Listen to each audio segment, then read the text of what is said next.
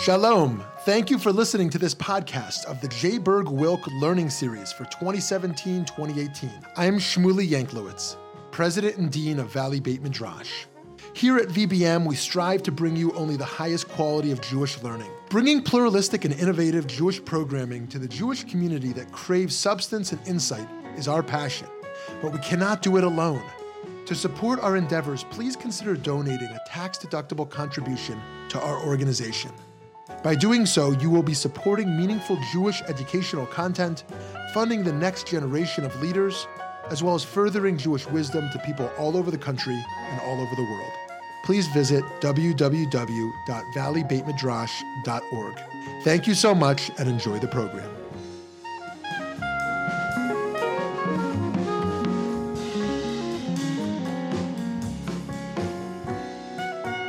I want to tell you a little bit about um, some of the issues that we've been dealing with in, in our congregation in Manhattan. I've been in my congregation for 31 years. It's a conservative shul um, in the west side, in the upper west side of Manhattan. It's a congregation that was uh, founded in 1825.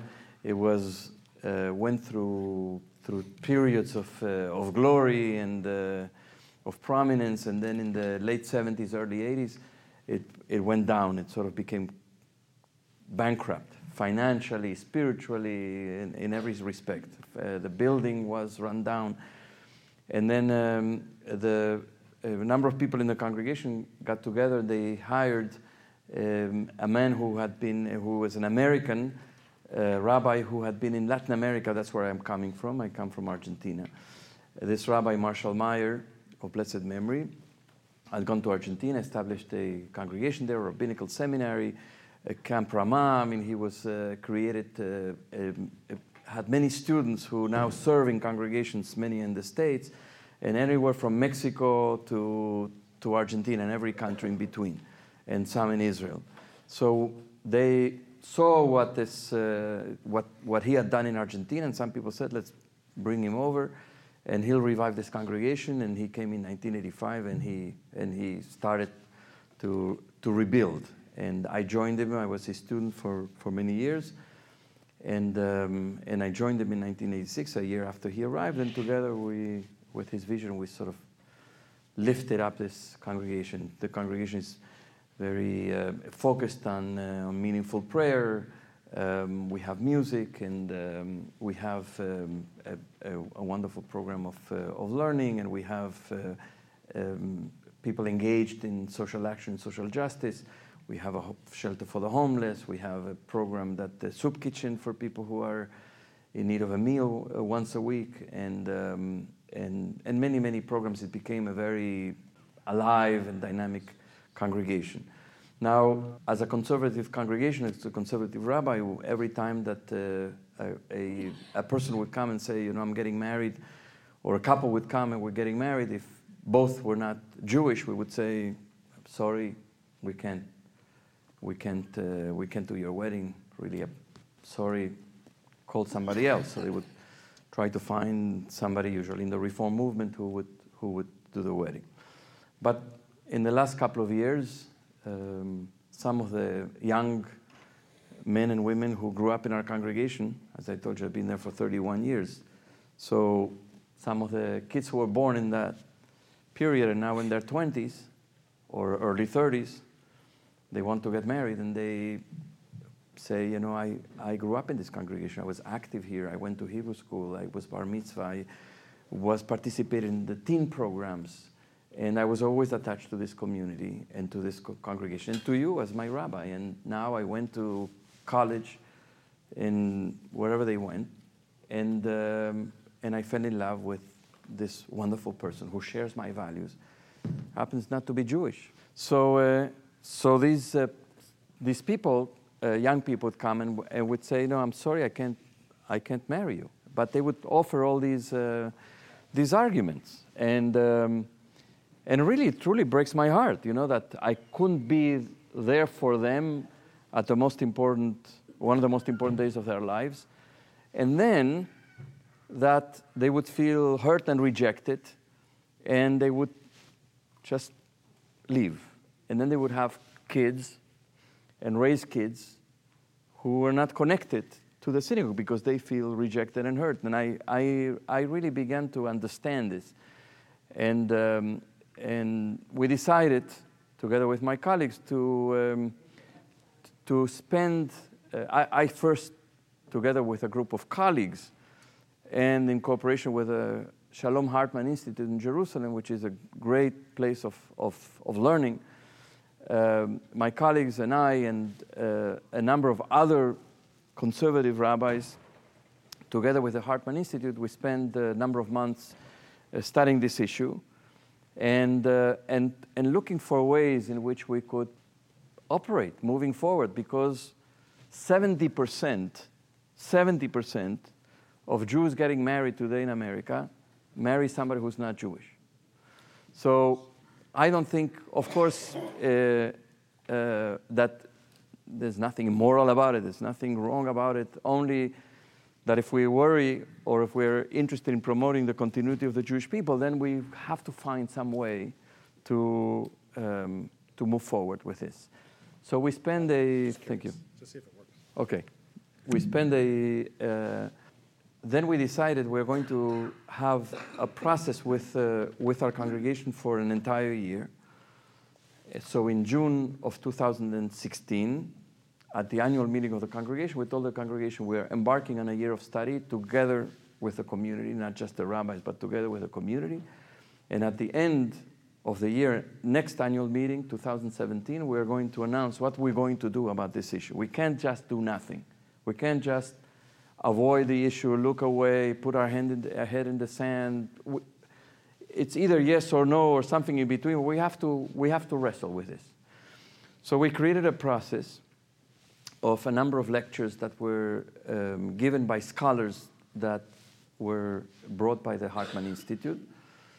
We did a, a process of conversation within the congregation because we had a lot of people who really wanted to see us doing interfaith marriages or intermarriages, and there were a lot of people who didn't want to, for us to go there, and there were a lot of people who were undecided. And so we decided to create um, conversations within the community that were moderated and guided so people could actually uh, clarify where they stand and understand why they think what they think. Um, and that they could share their ideas with other people within the congregation who, who disagree with them.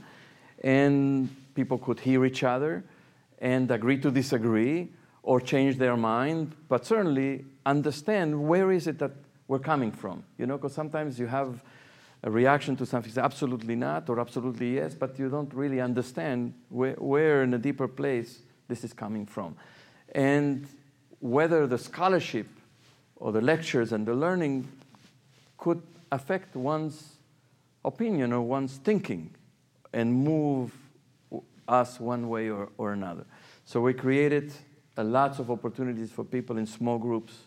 These were guided and moderated, and there was a whole very well designed um, process that allowed people to actually explore their feelings, emotions, ideas, and so on. And then, parallel to that, we had a, a series of community events. For example, at one event, we had six members of the congregation who spoke very personally about their position on intermarriage. Two were against, two were uh, for, and two were sort of undecided, and they trying to find their way. And they prepared like TED talks. They were seven, eight minutes each. Each presented with very personal stories, and then after each one, the congregation had a chance to, to pause and reflect. And then at the end of the evening, once the six members had presented, there were conversations at tables with guiding questions and so on we had a, uh, then we had a, a, thing online that people could, we put a question, what's at stake for you in this conversation? That was the question. And hundreds of people posted uh, responses, um, uh, opinions, personal stories, and it was a very rich conversation. At the end of the year, uh, we, the rabbis, I have two colleagues, I've been in a process of, of study and debating and listening to members of our congregation and deliberating, uh, we had made it clear that the decision, the halachic decision about Jewish law, was a rabbinic decision. uh, and that we would come to a decision at the end of the, of the academic year of, of 2017, so in June. So, in the process of deliberation, we had some major and some major sort of um, insights. One insight was that Jewish identity historically had not been a binary. It was not you're a Jew, you're in or you're out. You are Jewish, you're not Jewish. It wasn't always a binary choice. There were periods in Jewish history, particularly in biblical times and rabbinic times, when there were um, the ident- Jewish identity was on a spectrum. There were people who were born Jewish, there were people who remained not Jewish, but there were also people who converted. There are people who lived with the Jewish community but didn't convert and adopted certain um, practices and had certain privilege with the Jewish community even though they didn't convert. And so we started seeing that maybe we should not approach this issue as Jew, non Jew, yes, no, you're in, you're out, but maybe there is some way to see people on a spectrum. I mean, I'll give you an example. For example, uh, there are people who are born in, in America, there are people who, and those people have maximum privileges. Somebody who immigrated to this country, such as me, I became an American citizen. I have all the pri- privileges of citizenship. I cannot be president, right? Then there are people who are here on a visa. They live here or on a green card. They're residents, but there are certain privileges they don't have, and certainly they can be, they can be sent back home at some point if given certain conditions. There are people here who are on a temporary visa. They're studying or they're working here on a permit. And there are people who come as tourists. They're only allowed to stay for three months. And then there are people who've never been here. So you have the whole spectrum of, of, uh, of connection, so to speak, to, the, to, the, to a country. Similarly, uh, one can approach Jewish identity in that spectrum. That's one of the insights we had. Another insight we had is that today, people who marry somebody who's not Jewish do not necessarily want to leave the Jewish community.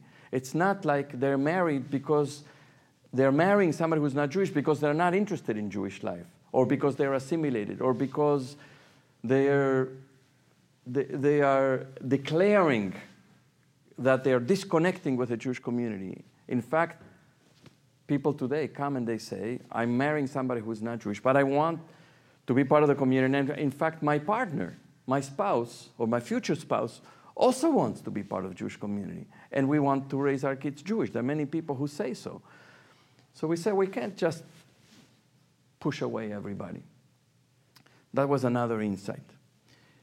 Third insight was that um, many people who are, even who are uh, in married, Jew, Jew, they live in homes that have nothing Jewish. They live lives that are not Jewish. They happen to be Jewish and married to each other, but they have no, um, no Jewish lives.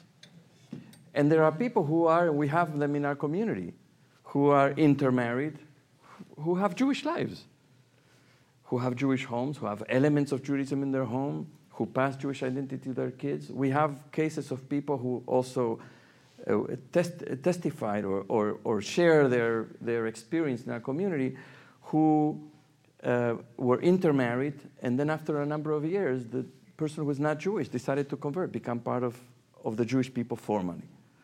So we decided that we're going to, on the basis of these insights, on the basis of this conversation that we had for a year and the learning that we did, that beginning in 2018, we're going to begin to celebrate and bless the marriage of a person who is Jewish and person who is not Jewish. In the case where they declare and they commit to having a Jewish home to being connected to Jewish community, to raising their children Jewish, to converting the children, to bring them to the mikveh if the, if the mother is not Jewish. If they commit to these things, we will celebrate their relationship, their love, their commitment. But the big piece here is that for us we said it's more important, more important that there be a Jewish home and that, they ha- and that this couple and this, this family have a Jewish life than whom they marry. You could have two Jews, as I said before, who don't have Jewish lives. But you could have a Jewish person and a person who's not Jewish who marry and they can have a Jewish life. So for us, it's more important what type of home they have. And so we're now building a big project called the Jewish Home Project, which basically will give resources, mentorship, guidance to all couples who marry in our community, Jewish, Jewish, and Jewish, non-Jewish. They all will have uh, will ha- have to engage in this process of clarifying, learning, and doing, um, building Jewish homes. We're not going to go through a checklist, but we have a number of items that we want people to learn about and to reflect on and to make decisions and to, and to begin to experiment with. Shabbat and holidays, learning of Jewish texts and Jewish ideas, connection to Jewish community, a connection to Israel, issues of tzedakah and justice.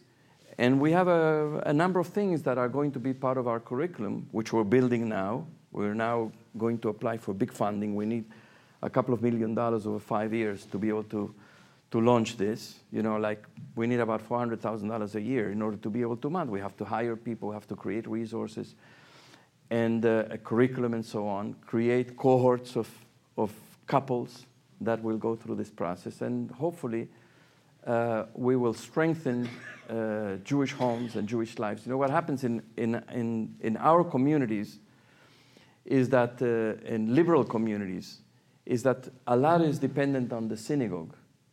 People depend on their Jewish lives, depend on the synagogue for their Jewish lives. There's less that happens in the Jewish home, particularly in the younger generations. People don't know how to do these things at home.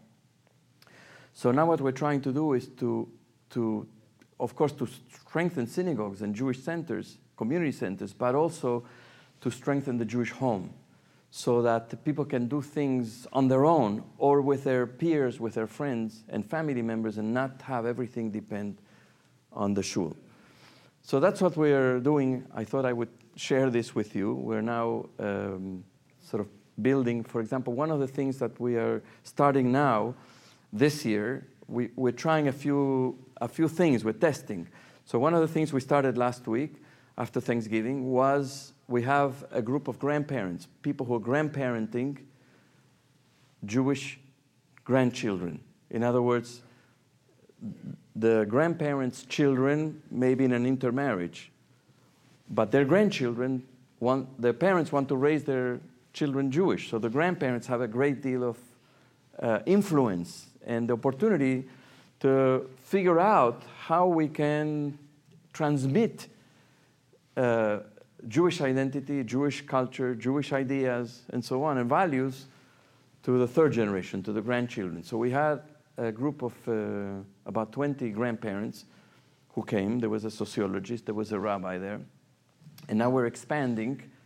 We decided that sometimes people have, they don't have their own grandchildren, but they have influence, they have a special relationship with a child in the following generation, a, grand nephew or grand niece, uh, the child of a friend, of the children of friends, so that we're now expanding the group. It's not just grandparents, it's people who are in, in a generation where they can have an influence on the third generation.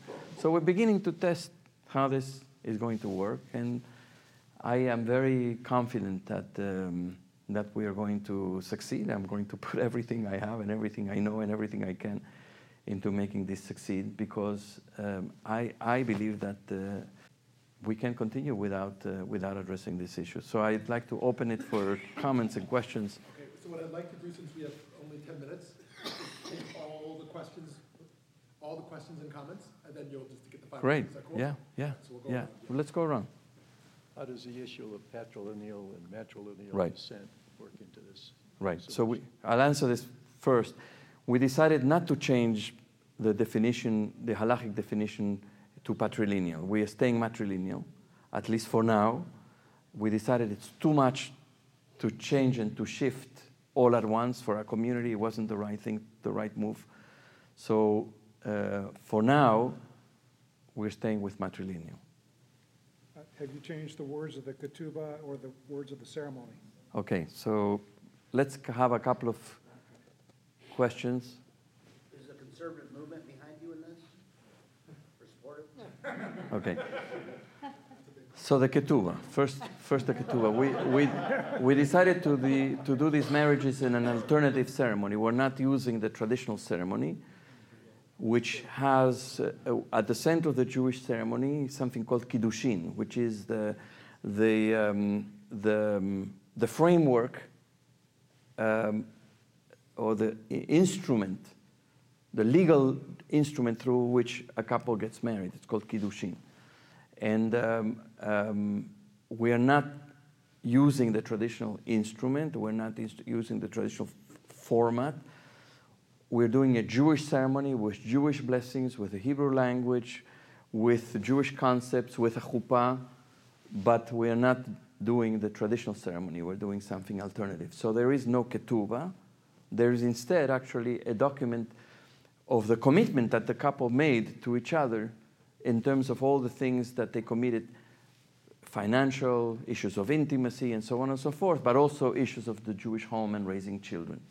All of that is going to be in a document that they will sign and that the witnesses will sign as well, which will be then uh, read, be read at the, at the ceremony. The, the conservative movement is, well, the conservative movement is very large. The, the rules of the rabbinical assembly of the, of the rabbis, for the rabbis of the movement, is that intermarriage is off limits. So uh, I haven't done anything yet, but when the time comes, either I will resign or I will be expelled. Um, but um, and I'm, I'm, I'm firm on this commitment. I'm going to do it. But, um, uh, but the movement is wide. There are many people, many rabbis, and many congregants who want to see something happening and moving. And I said to people who have asked me, I don't know whether this is the only solution. I don't know whether this is the best solution. This is the best solution that works for my congregation, for, for addressing the needs of, of my people who come Shabbat in and Shabbat out. And, um, and I, I, maybe there was, there's other ways of doing it, uh, but m- people are craving for some motion forward. In my opinion, the conservative movement is in great trouble. Orthodoxy is clear about it, and the reform movement is clear about it. The conservative movement is not clear about it, or at least hasn't found a path forward in order to deal with this question of 70% intermarriage. And if the movement doesn't do something, it's, it's going to continue to diminish. Now the conservative movement is 19% of American Jewry. It was, it was the biggest movement back in the 50s and 40s, 50s, 60s. So it's in trouble.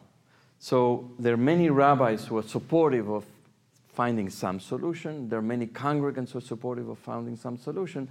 The, and the leadership is talking and debating it, and it takes time for things to evolve. Somebody has to jump, you know, and uh, there are actually some colleagues in the conservative movement who, who've, who've, who've done this and, and very conscientiously and very thoughtfully, and they've, and they've left the movement um, formally. I mean, they're, they're conservative Jews in their culture, in their formation, in their training, the way they think, and the way they approach Jewish law. We're not abrogating Jewish law. Some people say, well, you're abrogating Jewish law. We're not abrogating Jewish law. We're changing certain things that we believe need to be changed. the non-Jewish person was baptized by this minister who has been uh, with him or her for 25 years um, and says to you, can that, can he participate and serve? No, we made it clear that uh, we are not going to go officiate also. There's going to be a ceremony which is only a Jewish ceremony uh, with Jewish tradition, with Jewish blessings, and no co officiation. Michael, you- The Jewish Home Project that you talked about, is that something that you're interested in only maintaining within your home synagogue at BJ, or is that something that you're willing to share? we're willing to share with anybody. For, for, I mean. We don't have copyright over anything in, in, at BJ. We borrow also from other places who are open to share. We share. We have open files, and we take from people who are willing to share. It's a great idea here. That's, I mean, the, you know, the, the territorialism in the Jewish community is going to end up destroying us if we, if we. So we have to share. We have to share things that work. We have to test. We can't copy. New York is not Phoenix. Phoenix is not New York. Boston is not Los Angeles. Everybody has to to borrow and adapt creatively. Those relationships are relationships. Exactly.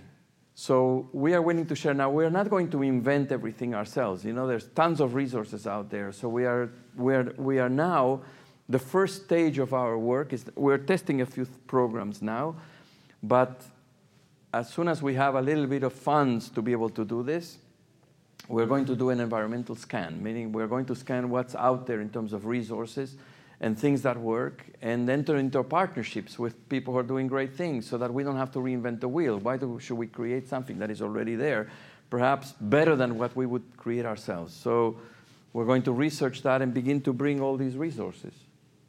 My question was similar to Jamie's.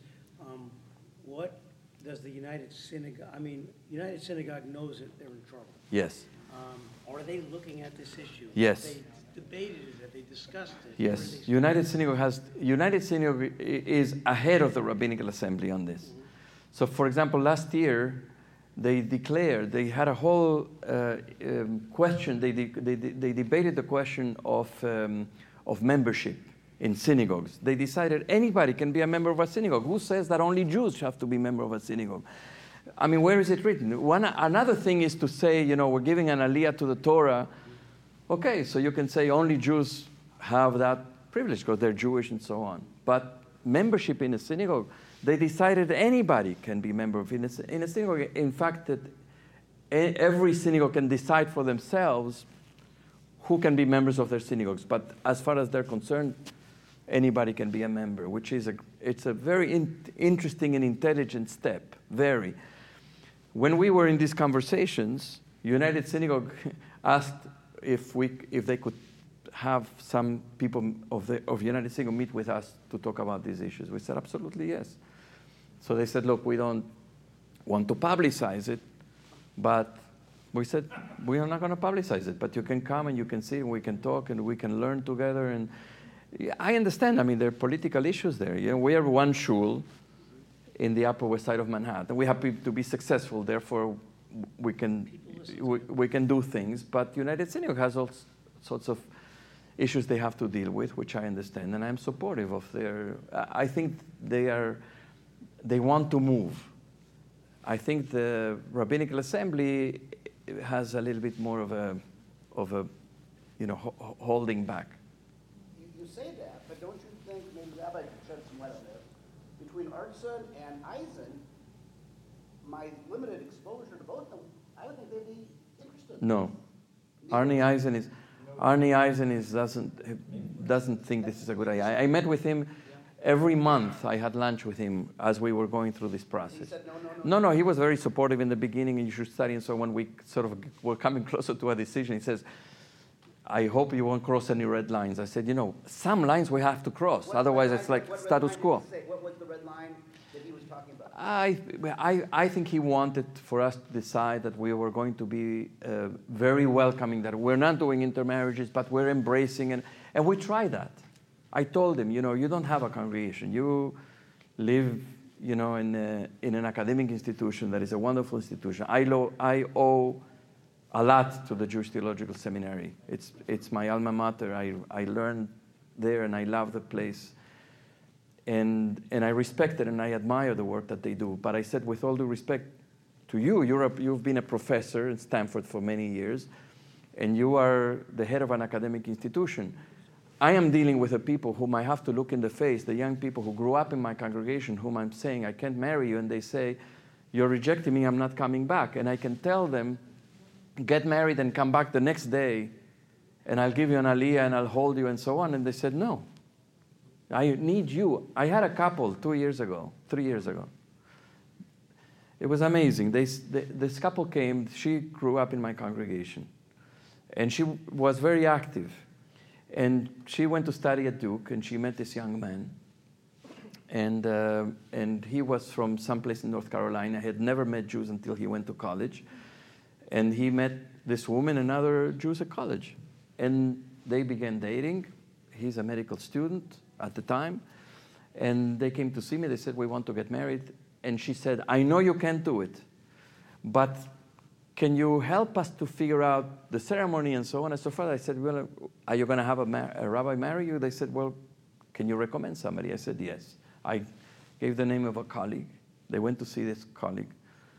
And then they came back and they said, Look, uh, we may not have a rabbi at the ceremony. We, we, the person you sent us to was lovely, really very warm and lovely, but we have no connection to her. We didn't grow up with her. So to have a rabbi, to hire a rabbi for a wedding to whom we have no connection doesn't make sense. So we'll have a wedding without a rabbi.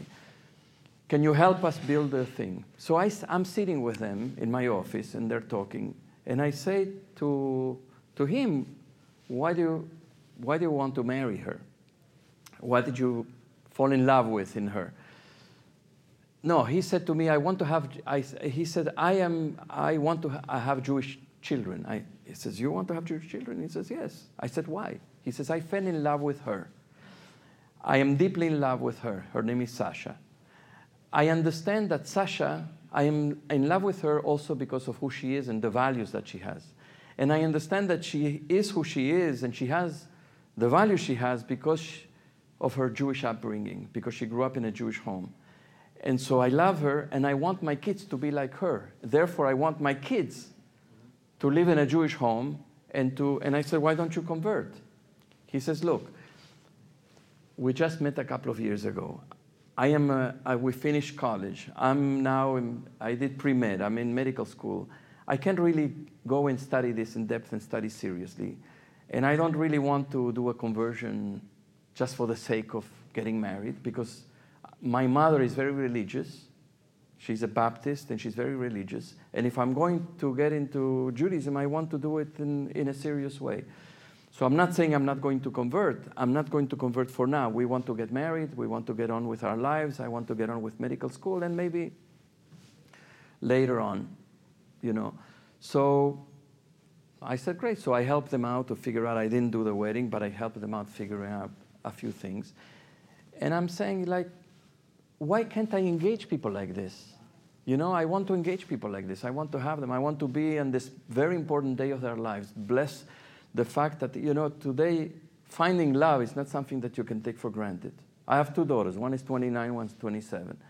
And they're both unmarried, and they both are looking for some for a meaningful, serious relationship. You know, it's not easy with a Jewish person. It's not easy. So when somebody finds love, I want to be able to celebrate if they're serious also about about a Jewish commitment in a Jewish home. So that's where we that's where we land. And Arnie, going back, I don't I don't think he's he's not in that position. He doesn't have to do this. Thank you very much. Thank you. Thank you. Thank you.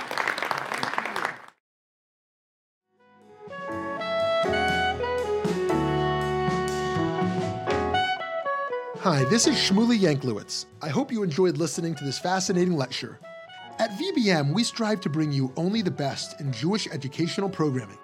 To do this, we host a wide variety of events throughout our learning season, including panels, classes, and lectures, like the one you just listened to.